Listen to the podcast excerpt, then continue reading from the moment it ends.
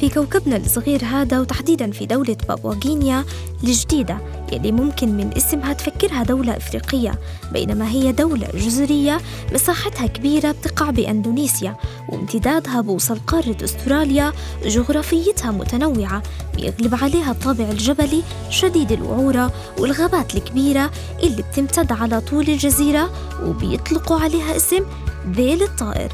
جمال هالدولة الجديدة مخبي قصة غريبة عجيبة ومؤذية كمان.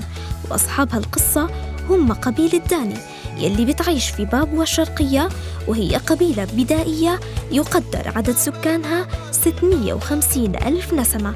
بيتحدثوا لغة داني وأغلبهم يعتنق المسيحية. وداني قبيلة بتفتخر بأصولها العريقة في التاريخ وبتعتز بعاداتها وتقاليدها. يلي بيتميز بعضها بوحشية وقسوة صعب يتخيلها العقل. وحشية بتبلش فصولها من لما يتوفى شخص من هاي القبيلة. بيجمعوا كل النساء اللي بيقربوا لهذا الميت. أمه، أخته، خالته، عمته، جدته، الكل.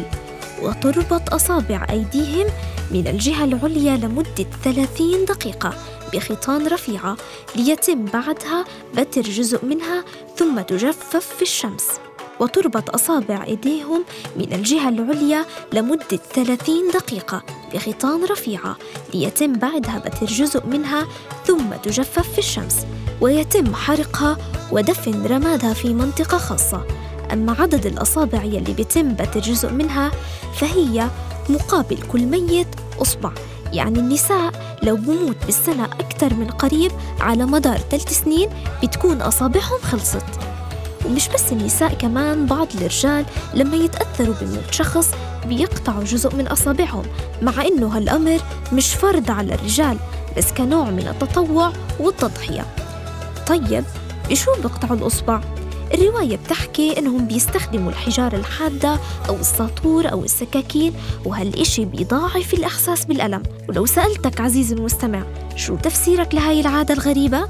على الأغلب رح يكون الجواب بديهي وهيكون عشان يلتهوا عن الألم النفسي يلي بيحصل لهم من فراق الميت وينشغلوا بالألم الجسدي اللي بيصيبهم بعد ما يقطعوا أصابعهم. وهالجواب مش هو الصح. والتفسير الصحيح إنه أهل هالقبيلة بيعتقدوا إنه كل إنسان عايش بيمتلك قوة خاصة فيه وإنه لما يموت الإنسان هاي القوة بتضل معه. فعشان يبعدوا هاي القوة وما تأذي حدا بيضحوا بجزء من أصابعهم في سبيل طرد الشر اللي بتحمله هاي القوة. حلقة العذاب والقسوة من بابا كينيا انتهت. انتظرونا بحلقة جديدة من بودكاست من عادات الشعوب. إلى اللقاء.